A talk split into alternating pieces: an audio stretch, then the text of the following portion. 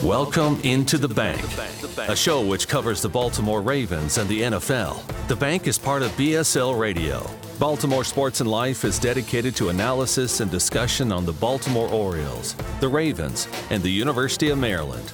The site has a team of writers providing coverage of those teams and houses live streaming content weekly. Join the conversations at the message board, like BSL on Facebook, and follow BSL on Twitter. Hey, everybody. Welcome back to The Bank. I'm here with my co host, Gabe Ferguson. Um, we're on episode 16, and we're, we're right on the cusp of uh, the start of the season. So if you want to um, read about what we've been talking about as it relates to the start of this season, you can check us out at baltimoresportsandlife.com. Um, you can find me at BSL Jordan Co on Twitter. He's at Gabe Fergie. We'd love to talk Ravens. We're chomping at the bit for this season to get started. Um, and so we thought we'd just kind of talk about some of the top storylines that are coming out of Baltimore Ravens camp and the local um, news sites and kind of what we're hearing as well as the national news. Um, you know, and and Gabe, I think the first thing, you know, we've talked about this a little bit already, but it's the one that seems top of mind to me because it's going to be the one that's going to make the biggest difference this year, and that's all the chatter that we're hearing about Hollywood Brown. Now, I don't know. I think some of this is just media hype, right? Like we we've got nothing else to talk about. There's nothing else interesting going on in the football world right now. There aren't a whole lot of storylines, but he does look bigger. He does look wider, and if he is faster as he claims he is than he was last year, in addition to those two things, we're going to have a heck of a receiver on our hands. Yeah, I tend to think so. Um, like you said, we talked about this before I think there was a social media picture that he's posted. This is a few weeks back now, where he showed a picture of himself at the end of last season, like just him like flexing with from like the from behind, and then the same picture of him like you know the summer, and he looks like two different people. He looks like someone who literally added 20 pounds of muscle to his frame, and he clearly had room to put it on because he still doesn't look like he's large or anything. He's what like 180 pounds now, which is you know about right for a player who's five nine. That's like a good size, I think. But now he's kind of you know rocked up. And one of the things that we talked about a little bit was he basically avoided contact as a rookie. Like he didn't want to get tackled. He went down. He kind of like sometimes ran away from contact. Um, if if you can take that and keep that speed and then just have him as a more explosive, more physical player, ability to run through contact, you know, turn up field and like pick up yards after the catch, which is something he did at a few times last year, but mostly he didn't really get a lot of yards after the catch. I think that's a pretty significant change um, in the dynamic of the Ravens offense because if he can really develop into that true number one wide receiver that, you know, we really want to have the, the true number one wide receiver that the Ravens have struggled to find for through 25 years of their existence. Um, and pair him obviously with the MVP, you have the foundations of what can be, you know, an extremely exciting offense for years to come. Yeah, you know, I, I feel like, you know, to me, the the guy to look at is Tyreek Hill, right? You know, he weighs in at 185. He's an inch taller than than Hollywood. So, you know, if Hollywood is 178, 180, they're they're similar comp comp right in terms of size. And, you know, Hill was a little bit better of a receiver as a rookie, but you know that was also because he was playing a little bit of a different role. He was out of the backfield, he was catching stuff in the flat, more screens, more dump offs to go along with that. So I think you know you're going to see more yards. Obviously, you know a lot more end arounds and, and actual true rushes for him. Um, but at the end of the day, you know, you take some of those pieces out. He was 61 catches for 600 yards as a rookie for Tyreek Hill. You know, for for Hollywood, it was 45 catches for 590 yards um, with a little rounding on both sides. And, you know, for a guy that was hurt and a guy that wasn't, you know, really getting the reps in the true way, he's just as fast as Tyreek Hill. And we saw him with tremendous hands and some tremendous catches in a couple games. I mean, obviously the Titans game, the tit- the catch in the Titans game on um, the corner throw from Lamar and the the the Cardinals game on that big. I don't remember if it was a third or fourth down, but it was 35 yeah, yards down the field. Third down completion is seal the end of the game. Yeah. Yeah, and it was just perfect over the shoulder. But but you know, for a guy that his size, the speed that he was going, his ability to kind of get turned around, locate the ball, and catch the ball, and knowing that he wasn't practicing, not getting time with Lamar. If they sync up, I, I mean, you know, I think there's a real opportunity for something. Yeah, I mean, clearly, I, I agree. I think that I think Tyreek Hill is probably a little faster. Um, I think he's just faster than everybody on the football field, and and Marquise Brown is probably you know in that if there's like an upper tier, he's clearly in it, and I think that Hill's just like on the top of that tier. But I mean, even without that, like maybe you know 0.001 percent of the top tier of elite speed, he's still going to be a player that you have to account for at all times. And if you are trying to have a more vertical passing game, which we've heard the Ravens stress this offseason, then Hollywood Brown is kind of the key to that. And it's not just him because the Ravens' other wide receivers are fast too now. You know, we have Miles Boykin, who's a fast wide receiver. He ran in the four fours of the combine. Devin Duvernay, uh, this past year's rookie third round draft pick, he he ran in the four fours. So you have potential to have you know three, four, five guys with four four speed on the field at the same time, that's really something teams are going to have to account for. And if you can also be in a situation where you don't know if the, the Ravens are going to run the ball or pass the ball, uh, I think that can be a really devastating kind of you know offensive personnel grouping. And then you have a guy like Mark Andrews, so you can just like sit down in the middle. And if you have guys stretching the field and stretching horizontally and vertically, he's just going to be in the middle of the field, wide open, catching passes from Lamar. So like there's just so many different opportunities that the Ravens can do. They just need to get, you know, guys comfortable in the offense. Boykin wasn't comfortable last year. I hope to see him get better. Um, Duvernay, obviously, he's a rookie, but I think he's going to have a role this season. Um, and then if you have, you know, Mark Andrews and Hollywood Brown, you have one of the running backs that we have seen perform very well. That's that's a really strong offense, I think. Yeah, and you know the Ravens have a shot to do one of those things. One of the interesting concepts if we we talk a little bit about X's and O's that the the Chiefs do a lot of um, and effectively use Hill. They they do basically what's called a four by one, where they're putting four receivers to one side of the quarterback and one receiver to the other side. And the Ravens could do that out of you know even even if they're in um, 12 personnel, right, where they have one running back and two tight ends on the field the tight end can either they can have two tight ends on the slot side or they can have one tight end on the weak side and keep the running back on the strong side.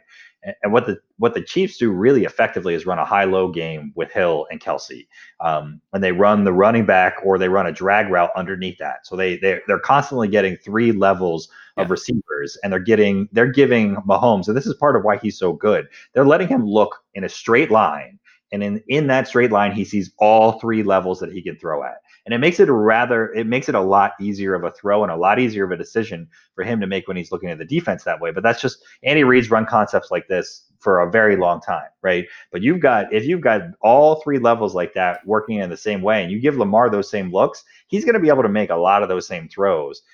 And the thing about the high low concepts that make them really effective is that you've got the tight end kind of running either a very short post or a hook route in the middle of the field. Then you've got the wide receiver running a deep post down the, the the farther part of the field. And so you also take away Lamar's need to throw those deep corner routes. I think we've heard from some people that the deep out and kind of like like outside the hash marks and outside the numbers are where he's shown that he's struggled in his career, and that is true. But there are ways for the Ravens to conceptually avoid that. And if you've got the right kind of receivers that you can bundle into that mix, and if Boykin can be the deep post guy and Hollywood can be the under guy, or you can flip those around and, and they can be any combination of those, right? Then you've got Duvernay, or you can let Andrews or Boyle even be the underneath guy. All of a sudden, the complexion of this offense can be really hard to handle, even out of a two tight end set. Yeah, for sure. There's just so many options with what the Ravens can do. I think a lot's going to be on Greg Roman's, you know, hands this offseason. We don't know exactly what he's been scheming I really hope that the Ravens, you know, take the next step in their offensive evolution and they continue to adapt their offense with with obviously Lamar at the at the center of it, but kind of start moving away from the the run centric offense that we saw last year. And I'm not saying abandon the run by any stretch. I think you want to have a lot of run just because of how effective it is with this team. But you also want to use that as a way to get easy looks in the offense in the passing game because generally speaking, you're going to get better offense from passing the ball than running the ball. And you, even what we saw last year with the Ravens, they were one of the best teams running the ball like that we've ever seen, but they were even better when they passed it. So if you can, you know, shift maybe five, 10% of your play calls into the passing game and use that effectiveness uh, and still maintain that effectiveness and efficiency that we saw last year, um, it's going to be a, a really dynamic offense, and I think it's going to be even more fun to watch than we saw last year. Yeah, I definitely agree. It's it's going to be interesting to see what the Ravens do with that, and it's it's you know it'll be even more interesting to see how they roll that out in Game One versus you know having no preseason. They're going to get to do it kind of all under the cover of night, and they're going to get to make their evaluation internally and decide what they want to do with it. So uh, it, it should be interesting to see what they do for sure. Um, yeah, so so one of the things that we uh, recently learned was that the Ravens were one of only a handful of teams that were actually taking advantage of the virtual capabilities this offseason. Um, you know, they were having these these virtual sessions where they were doing you know team learning um, 100% virtually, and I think that I don't know why other teams weren't on the ball with doing this, but hopefully it'll put the Ravens at an advantage. Do you think that'll be the case? Yeah, I, I mean, it absolutely, it absolutely stunned me that every team in the NFL wasn't doing this, you know, and, and this is a topic, you know, you, everybody should check it out. BaltimoreSportsAndLife.com's forum. We've talked a little bit about this. There's been some interesting conversations about how to be smart about COVID and how the Ravens have been doing the right things and how you know, and the Ravens do a lot of the things the right way. Steve is a great owner. They've got a great set of a management team there. They do things smart, but there was like a little mini discussion going for a while there about kind of why are you know this is such an easy thing to do why aren't all teams kind of doing things the right way why aren't they listening to their players why aren't they talking to them about what they think safety looks like all those different pieces you know and and i chimed in and said you know at the end of the day, you know, you think good leadership and you think being smart is easy. Listening to people is simple, but um, you know, I think some of these owners and leadership groups and even GMs, you know, you got the Tom Coughlin types of the world that have done things a certain way up to a certain point, and that's to them that's success. There's no other way to do it for these guys, right? And and often that's not listening to their people, and that's not doing creative things, and that's not taking every opportunity in front of you, and just doing it the way they've always done it. And I guess you know the NFL, it doesn't surprise me that in the old boys club that is NFL coaching and general manager trees, that if one of them at the top wasn't doing it, that they all kind of followed suit. Um, but it just stuns me that that these teams knew that they weren't going to have as many. Like they had to have known they were going to lose preseason games and opportunities. Know, what were they thinking? Yeah, I don't know. It seems like such a simple thing. Um, when you when you know pretty early on that you aren't going to have OTAs, you know not that much later that the preseason probably isn't going to happen you have to get in there and get some of these you know installs going like as early as possible. And how else can you do that if you're not using you know video technology uh, remote learning you know these video classrooms that you know students were using? I mean the same thing is happening for, for the players. And if the coaches are trying to install new plays install new you know personnel groupings whatever it may be teams are going to having to try and do this in like the course of a month, right? And now the Ravens, who might have been doing it for several months, should be at an advantage. And I think kudos to the Ravens organization. You know, we've heard for so long, and I think it's it's really true that they're you know top of the line organization from the owner on down, GM, coach, coaching staff, trainers. You know, everybody who's involved, everybody's on the same mindset the GM and the head coach. They are constantly in communication. You know, there there's always these kind of you know organizational directives to just be everyone focused on on the goal of you know winning a championship. And I think that in especially in a season like this, it's really going to separate the wheat from the chaff. Yeah, and you know it's funny because the Ravens did this, and beyond rookies and and a few handful of guys defensively, you know, they're mostly bringing these units intact back to the team. You know, most of the guys on the offensive line, for the most part, were here. Obviously, the tight end sets were all here, minus the rookies, the wide receivers were all here. Obviously, Lamar and the running backs were mostly here. You look at the secondary, completely intact. Up front, you had a couple changes for the Ravens, but like, you know, the outside linebackers and the backups at inside linebacker, all the same. And the Ravens still, nonetheless, said this is something that we've got to commit to doing. So, you know, it's it's interesting to me to see how that's going to play out. But you would think that for a league where everybody's looking for every inch of every edge and everything, um, you know, it's surprising that they couldn't find a way to kind of get this done in the middle of the pandemic. Yeah, I mean, it's going to be their fault, I guess, for not getting it done. And teams like the Ravens, who are able to able to you know put these things together, they're going to have an advantage. So good for the Ravens. Um, one more reason why to hope that the season goes on normally. I think Yeah. we're heading towards that. Everything looks like it's going to we're going to have a season starting on time. Um, you know, we're what a week or so into training camp now. Players have reported they've done all the testing. We've had some players go on to these uh, uh, COVID lists where they have to be quarantined, whether they came in contact with someone who tested positive or tested positive themselves. Uh, we don't know all the details about that, but um, we do know that there's still you know things happening. We, we've seen like the Ravens webpage; they're posting videos of players on the field. Um, we're getting first looks at some of the rookies. You know, it's, it's really exciting. It's it feels like football is actually starting, and I'm I'm sure that you know the closer we get to the season, it's going to feel more real, more real. Um, every day we get closer.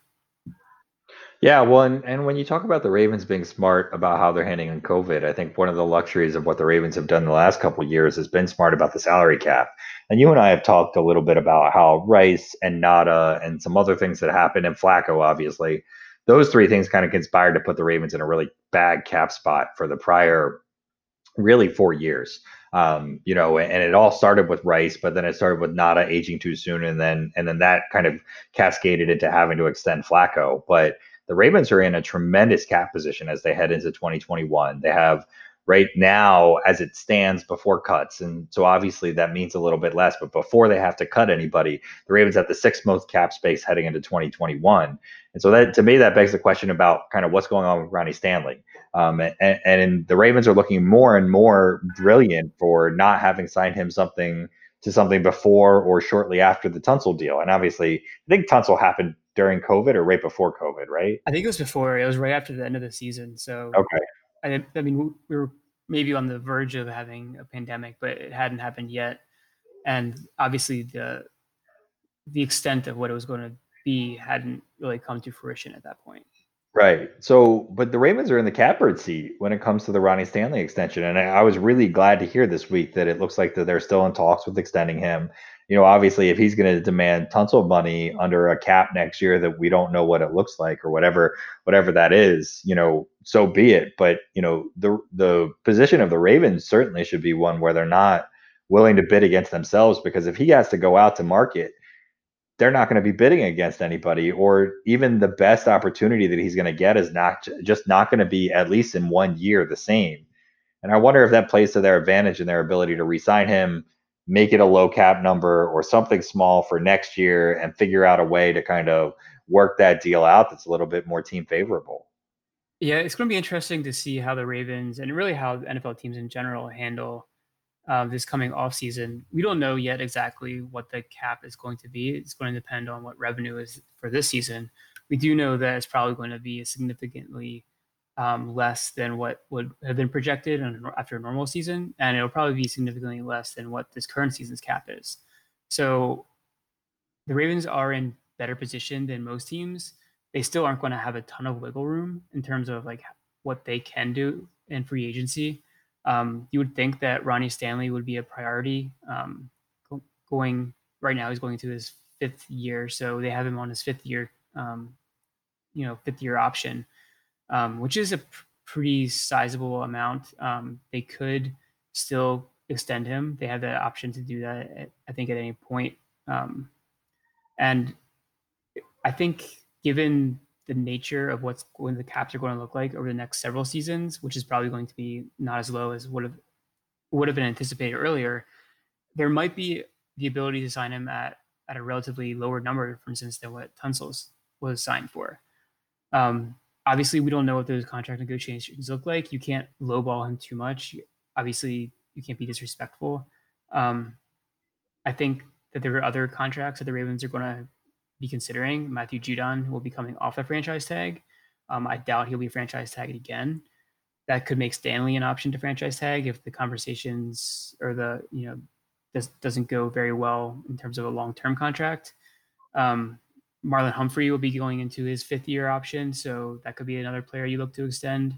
And then Lamar Jackson, as we saw happen this past year, after three seasons, Patrick Mahomes signed his mega deal.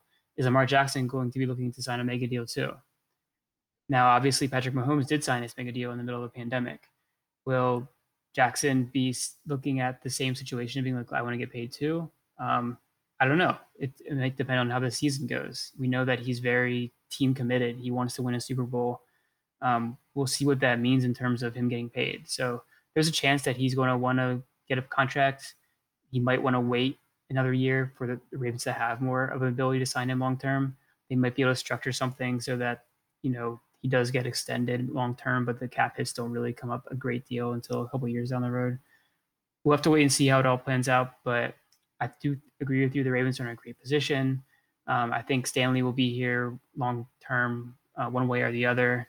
I think the one guy who's probably going to be on the outside looking in is Matt Judon. Yeah, I think Judon is probably on the outside looking in, as he probably should be. Um, I think the only thing that will hold that back is the market of um, outside linebackers too. You talk a little bit about the Mahomes deal and Jackson. I think the thing that doesn't get talked about enough with Mahomes deal is that from a salary cap and end structure salary dollar standpoint, he's not actually making any more in year four and year five of his deal. He gets a little bit of it accelerated in a bonus, um, but essentially his contract goes unchanged over those two years. Yeah. Uh, so even if Lamar signs something now and an extension, then it would be against the future of whatever the cap would be. So I think you know for Lamar, he can wait a year or he can do it now. Um, he'll probably make a little bit more if he waits a year. Um, so I think he'll probably do that. But you know, Mahomes didn't make any more money in the short term than he would have made signing that extension, say a year later and a year shorter. It just would have been X whatever number dollars less. Um, but yeah, I think Judon. You know, the interesting thing about Judon is if you look at like like who's on the market, right? So you've still got Everson Griffen, Jadeveon Clowney, who are free agents this year. It's almost completely unlikely that they would sign a multi-year deal or would sign a multi-year deal that didn't result in them getting cut in this upcoming year. So they're going to be out there. And then you got Judon and Ngakoue. I'm trying to think. There was an. I think there's another guy playing on the franchise. Oh, Bud Dupree, um, and maybe another outside linebacker that's playing on the franchise tag this upcoming season. So Judon's going to be out there with all those guys, and you know, I, I, I you know, I don't think he's better than Clowney, and I don't think he's better than Ngakoue. I do think he'll be better than Griffen given age, and I do think that you know, I do think he's better than Bud Dupree, but you know, I'm not going to give a Steeler any credit. Um, I also, don't, I also don't think Bud Dupree is that great. Um, so I think he's better than those guys. But with two guys that are going to set the market over the top of you, plus I don't know who else is going to be an outside linebacker free agent coming up next year. You know, it does beg the question of whether or not he's going to see a really huge deal too. If if a guy like Stanley does make the market and goes out and sucks up the team that has the most cap space, like let's say the Ravens decide to move on, I I, I hope they don't, but let, let's say they do, um, and they move on from Stanley, you know, who how much money is going to be out there for all these guys that are presumably going to be out there as free agents, and and just imagine the amount of cuts that are going to be coming in this upcoming year. So, you know, I think that's the other leverage that the Ravens get over Stanley, which is like, look, you can go out and make what is market value next year and make less. Um, or you can stay here for a year. You can sign something that's team friendly short term, but we'll like essentially put a poison pill in year three where we're going to have to restructure or cut you or something like that. Um, just seems like an inevitability at this point. And that's, I mean, that's what I'd be pushing him for like a five year deal that at the end of two years is untenable from a cap standpoint to, to play him on with the expectation that they would sign and extend or do something at that point in exchange for the short term benefit of two years of decent cap number. Yeah, I think we're going to see a lot of really creative cap maneuvering, both between front offices and agents trying to come up with some creative um, contract layouts or designs or however you want to describe it. Um, that's going to be able to still get players paid in this this coming off season, but also you know figure out a way to keep the cap numbers uh, relatively small, um, at least compared to what some of the things we've seen. Um, and it, it might just be that they're going to be short term. Like we'll have like short term things, or maybe there'll be some like bonuses that kick in like three years down the road, or like I don't know. I, I don't know how it's going to look. I I I do think it's important that the Ravens have the cap flexibility that they have compared to some a lot of teams. I think half the league is going to be in negative cap situations most likely. Like you said, there's going to be lots of veterans that are going to be released. It could be a great time for a player like Matthew Judon to be signed to an extension that's well under what the market we thought would be. Um, so who knows? Maybe the Ravens will be able to take advantage of this of this market of this offseason in which the cap is, is low and be able to sign some of their players that they weren't expecting to. Um, I, don't, I don't know exactly how it's going to play out. I think nobody does at this point, but we just have to, you know, hope that the Ravens know what they're doing. And I think over the past couple years, we've seen that they definitely do. Yeah, definitely. One and a couple other names that keep coming up when it comes to uh, free agents. One is a guy that sounds like the Ravens are bringing in right now, Kenjon Barner, which I think is a great signing. Um, and then we keep hearing about Antonio Brown. So, what's your take on those two guys? So, I think Barner is a good signing um, because the Ravens really don't have a proven kick returner um, or punt returner at this point. I mean, we have Chris Moore kicking or returning kicks. He's done it. Justice Hill did it some last year too. So maybe you have options there. Punt returner was more of a question. I think it was for James Proche's job to lose what we heard this past um, week from from John Harbaugh. But bringing in some veteran competition, I think, is always going to be a good thing. I'm not sure how I feel about having a guy being signed just to play special teams, just to be the returner. I'd rather have it someone who's going to contribute elsewhere, which I think Proche obviously could um, as a wide receiver. Um, I think Barner though is a good returner. Um, I did see that he has some issues with the muffs. Um, he muffed a few punts last year, which seems to be something the Ravens don't care about when they're bringing in players. That, I mean, I know they care about it, but they maybe they think that they can teach some different technique or something. I don't know. He he obviously has some explosive ability. He got I think he's returned a few for touchdown in his career. So, you know, he's got the experience on his side. If if I was wagering, I would say he he might start the season on the roster. Um, and then just kind of as a, a insurance policy for Proche, they might both see some looks. And if Proche looks like he can handle it, they they might give him the job and let Barner go. But without having any preseason, it's really hard to evaluate that. And I think you need to have somebody who's been there and done it start the season at least. Yeah, well, as long as it's not De'Anthony Thomas, um, you know, I want De'Anthony to stay healthy. I wish him all the best. Um, but I think Barner is a nice fit for that. And again, yeah, you don't know what you're getting at Proche. You want a guy to back up, or if something happens to Proche earlier, I don't know who else is going to be. You're stuck in an emergency situation. Um, I don't love carrying a guy for that spot either. Um, and we can talk a little bit about the roster. I think we plan to later as it relates to the offensive line and the quarterbacks. But um, you know, you've got an expanded roster now in 55 guys. You're going to have a practice squad that that has got a few extra guys there as well. And I think that we're at a point now where I think fewer guys are going to change teams, right? Like I, I just think like they, they've cut down a little bit earlier now. It seems like very few of those guys were getting added off of waivers from other teams. I think, you know, we chatted a little bit about on the forums at BaltimoreSportsAndLife.com about Breeland um, and how we all like him as a signing, but like the fact that he got through waivers kind of surprised me a little bit.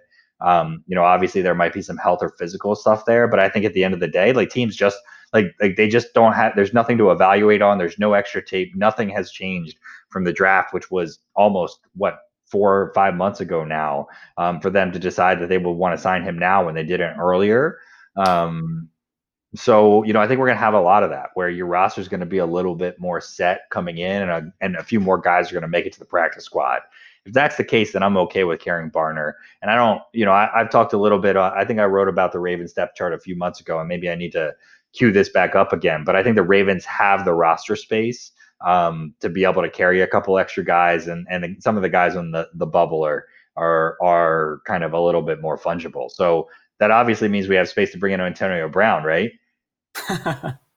yeah, I mean, I think Antonio Brown is the last piece of the puzzle. I, clearly, um, well, he's going to be missing at least eight games of the upcoming season, and I know he's Hollywood's cousin, and I know Lamar Jackson has said that he thinks he will be a great addition in the locker room.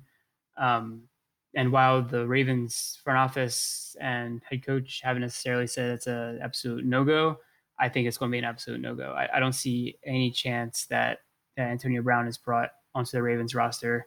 It's just I can't see how it makes sense for any party involved. Um, yes, the Ravens wide receiver group may be on paper one of the the weaker units on the team, but I think that, like we said, eight games only. you don't have any chemistry being built up with him and the quarterback. I mean, they've thrown a few balls in the offseason, but I don't think that really means that they're ready to be playing, um, you know, on on Sundays in the, in the NFL season. I just I just don't see it happening. Yeah, I'd be really disappointed, and I, I, know some other folks have said the same thing. I'd be really disappointed if the Ravens sign Brown. I don't know how you go from a, a, Ray Rice situation where you draw a pretty firm line in the sand um, to signing a guy who's currently on an eight game suspension for kind of domestic violence related issues. So, so for me, that's kind of end of the line. Um, you know, I think he's talented. I think he could add something. We saw in the one game he played last year, he's still very capable of being a very good receiver. So I don't, I wouldn't want to see him lining up opposed to us. We've seen him and Ben rip this team apart in big games on just like time after time. So, you know, I, I think he's a capable receiver just don't think there's I just don't think it makes sense here in Baltimore right now.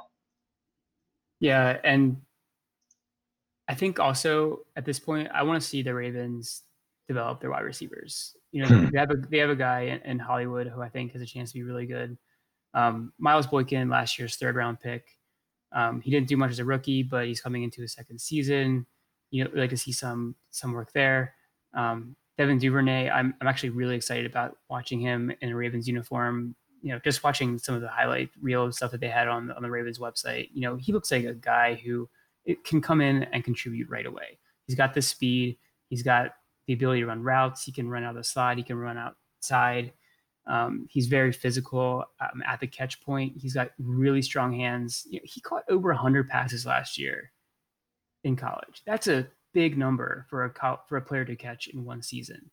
Um, I think he can come in and be a contributor right away. He might even make Willie Snead an afterthought. Um, and no offense to Willie Snead, who I think who can still have, you know, a role in the offense, but he's he's just not going to be able to get the kind of dynamic explosiveness that a guy like Duvernay can. So um, he's a guy I really want to see on the field this year. And and if and if Brown was brought onto the team, then that really takes away all those snaps. And I want to see a young core of players who are going to develop with Lamar Jackson over the next coming years.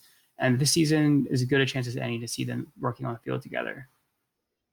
Yeah, I, I mean, I totally agree. And, you know, I think, I think we're looking at a couple other spots on the roster where we're talking about other young guys or a couple other com- competition for some spots. And I think, you know, I, I, just mentioned it earlier, but the offensive line and quarterback are interesting. And I, we'll start with quarterback because I think it's a little bit quicker of a conversation. But, um, you know, it sounds like Harbaugh saying the Ravens are going to carry three quarterbacks on the roster. And, and I think that's okay.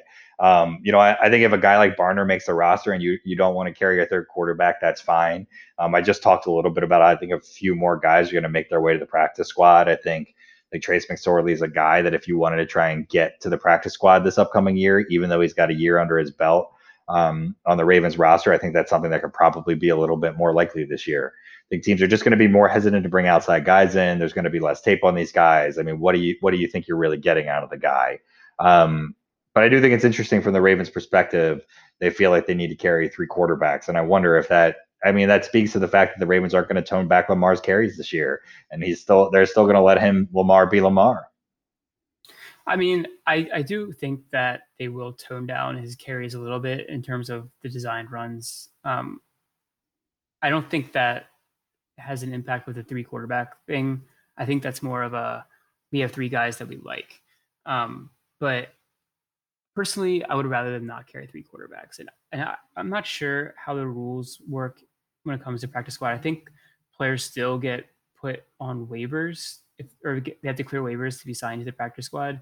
Um, so if you were to release Trace McSorley, he would be, you know, available to any team to, in theory, to pick up. But as you mentioned earlier, he's going to be a player that's probably going to be like one of the last cuts the Ravens would make if they were going to make cuts, if he was going to get cut. And is some other team going to really pick up another quarterback from another team to put on their active roster, like at, right before the season starts? That seems unlikely. I think they have a good chance of getting him through waivers, placing him on the practice squad, and I do think that the that they made the rule so that you can protect a couple players on the practice squad, given the whole like weird um, pandemic situation. I'm not sure about that. I have to double check. But if that's the case, then I think that's a perfect position for McSorley to be this year. And you can even bring him up on game day if you want. Um, so I, I think that roster spots are very valuable. I don't see the need for three quarterbacks. Um, I think Robert Griffin is perfectly capable of you know being the backup. If somebody gets injured, whether it's Lamar or Griffin, then you bring somebody else in. Um, I don't I don't see the need to have the third guy. I think they're too valuable. Um, I'd rather have Kenjon Barner if necessary. I'd rather have you know that fourth inside linebacker, that third tight end, whoever it may be. I think that's a more valuable position for the Ravens than than the, the third quarterback who's probably going to be inactive on game day. Yeah, you know, I is there enough to like about Trace McSorley to say that they want to keep a roster spot just for you know what they're getting out of him? They didn't use him as any kind of like extra special weapon. There, there doesn't seem to be any kind of Taysom Hill in him. You know, I, I, you know, we'll have to agree to disagree here, but I'm not sure that they're not carrying him because they just want a, a guy around that's going to be in the system because they're a little bit more concerned about health risk than than they might typically be. So it'll be it'll be interesting to keep an eye on. But you know, a guy that seemed like he was going to create some roster space, um, but we're hearing is probably not going to is Matt Skura. Um, and it sounds like he's going to start the, you know, they're starting practice later than they would have anyway. I think, I think you'd be on the physically unable to perform list historically in July. Um, they're not going to take the live practice field in, for another week. Um, so that means the Ravens get a whole extra week to make sure that he's ready to go. And from what Harbaugh was saying, it sounds like at some point he's going to be taking live snaps and he's going to be in the mix for, um, you know, the Ravens rotation at inside offensive lineman. And I think that's a a great thing for the Ravens, but B, I think it really shakes things up for some of these other guys that they brought in, and, and it'll be interesting to see kind of how that shakes out. I'm really excited about it because I'm a big fan of his. But yeah, um, yeah, I, I like Skura too, and I'm starting to see him starting as a center on day one. I think he's going to be in that position. Um, you know, he his his wife just gave birth, so I think that might have been part of the reason why he started on the active pup list, just so he you know could be there um, for his wife. Um, and and physically, you know, I, have I've been kind of following his story this offseason, and he and he's ahead of schedule. Um, and that to me indicates that he will be ready to go. Maybe not, you know, you don't know in, until we know. Um, but I think my odds are that he's going to be the starting center. Um, and I, I, think that kind of gives you a good idea of what the offensive line is going to look like. I think it's going to be obviously the two bookend tackles, uh, Brown Jr. and, and Stanley. And then you have Bradley Bozeman, who started at left guard um, all season last year, and he's going to probably stay there. I think Skura stays at center. If not him, then maybe we'll just see Mekari there. Um, but I think it'll, it'll probably be Skura. And then right, right guard, I think we're going to have DJ Fluker. I think he's going to be the guy, the veteran who comes in and is going to plug in right where Yanda was. And and while he's not Marshall Yanda, he's still a starting caliber offensive lineman that the Ravens were able to bring in for cheap. And he, I saw a video of him coming into the Ravens facility, and this man is huge. You know, he's like six foot five and like 340 pounds. He's very large. He looks very muscular. He's going to be a beast in the run game. And I think that the Ravens are going to lean on his experience as a guy who's been in the NFL for almost a decade now. Um, he's got a leg up on some of these younger players. Um, I think the Ravens have some good depth. Um, and there's obviously a few different kind of ways that the Ravens can kind of maneuver with their interior offensive line guys. But um, I think they're going to keep guys like Bredeson um, as a as a backup, probably Phillips as a backup. I think Phillips is probably going to be your your swing tackle if it comes to that. Uh, if, the, if the Ravens need to have somebody come in and fill in for for an injury, he's probably the first man to, to fill that role. So I, I think it's going to be, you know, pretty much what we saw last year. We'll have we'll have Fluker in there, and I, th- I think it's going to be a pretty solid starting group. Yeah, you know, uh, Ben Powers is a guy you didn't mention there. And, yeah, that's true. Um, he's the guy I think that has the best shot to compete for that guard spot. And he's probably the one guy that if I was going to say I want to see somebody get a chance, it might be him. The Ravens have a really good history of picking guys that understand, or at least what it seems from my perspective, understand technique and understand kind of what they're trying to do with offensive line. Um, and if they can get them big enough and strong enough, then they turn into really good players when they're given the opportunity. And we've seen that happen with Ryan Jensen, um, with Bobby Wagner, or not Bobby Wagner. What, what was Wagner's first name? Robert? was it Ricky, Ricky Wagner? Yeah, Ricky Wagner.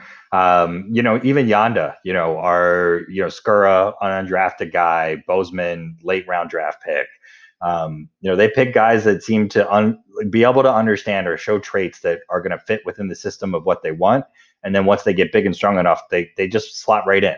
Um, and so, you know, I've got no problem handing a veteran like Fluker the job, you know, if it's one that he's going to get done. But I also don't want the Ravens to kind of pass up their opportunity for some of the guys that they've been good at identifying and then honestly turning into comp picks. I mean, we saw both Wagner and Jefferson turn into at least at least fourth round comp picks, if not better. Um, and so I'd say Bredeson is probably a year away. Phillips is a year away. These are swing guys that can step in if they need them, um, but they fit that same mold that you know get them stronger, build them up, their new depth, um, let them be that. But I think I think it's I, I think it's going to come down to Powers and Fluker, and it's going to be interesting. Yeah, I think Powers will definitely be given a consideration, um, and I don't know if he has what it's going to take to win that battle. Maybe he does, and maybe that's a good thing. Um, I think Fluker obviously will will still be you know quality depth if he's not starting. Um, but I think in, in a and maybe in an off season like this, and ha- having a year in the system will benefit Powers. Um, you know, he did play one game, start one game last year, uh, week 17, and I think he played pretty well. So, you know, maybe that gives him an advantage. It would, definitely wouldn't be the worst thing if he if he does end up starting. Um, I'm a, a little more, I should say, I'm a little less concerned about the interior of the offensive line with Skura back. I think it just kind of solidifies the whole unit. Um, and I think right guard is, is really just going to be kind of like best man. Let him get in there and, and see who can, you know, do the best job. And um, it's, it's, it's really hard with this kind of off season where you don't have, you know, as many practices, you don't have the preseason games to kind of evaluate these guys. But um, and and that, that's why I initially thought Fluker would probably want to win the position just because of his experience. Um, but we'll see. We'll see how it plays out. Um, regardless, I think it's gonna it's gonna be a pretty solid group for the Ravens. Yeah, I agree. Well, you know, we're right on top of it now. We're we're real close to the start of actually seeing some some practices and some videos. I think you mentioned, and I didn't realize this, that we've already got some videos out on on some things that are happening in camp. I got to check those out. Um, I'm I'm ready for Raven Raven season to start and kind of getting into it a little bit. Yeah, I think um, you know we're what a, month away now, less than a month away. Um, it's it's it's exciting if you're a fan of football. Um, obviously, we're all hoping that the season goes off without a hitch. I think it's probably unlikely for it to run smoothly and perfectly, but you know we'll see how it goes down. I think the Ravens have the advantage of being a very focused team right now, um, and and we have to hope that some of that there are other are there aren't other teams that are going to kind of drag the rest of the league down. Um, so I'm just hoping you know that everybody stays safe, stays smart, stays healthy and that we get to enjoy, you know, our favorite sport. Yeah, well, and I'm hoping that uh, everybody else that's listening in here stays safe and smart and healthy too. Um, it's a crazy world and a crazy time out there, so we appreciate those of you that took some time to listen in um, for doing so, and uh, we're we're excited for this season coming up. So check us out at BaltimoreSportsAndLife.com. Both Gabe and I do some different writing of articles there. We post on the forum there. Um, we'd love to hear from you. Um, I'm at BSL Jordan Co. He's at Gabe Fergie on Twitter. Get in touch with us. Uh, we look forward to seeing you seeing you guys soon.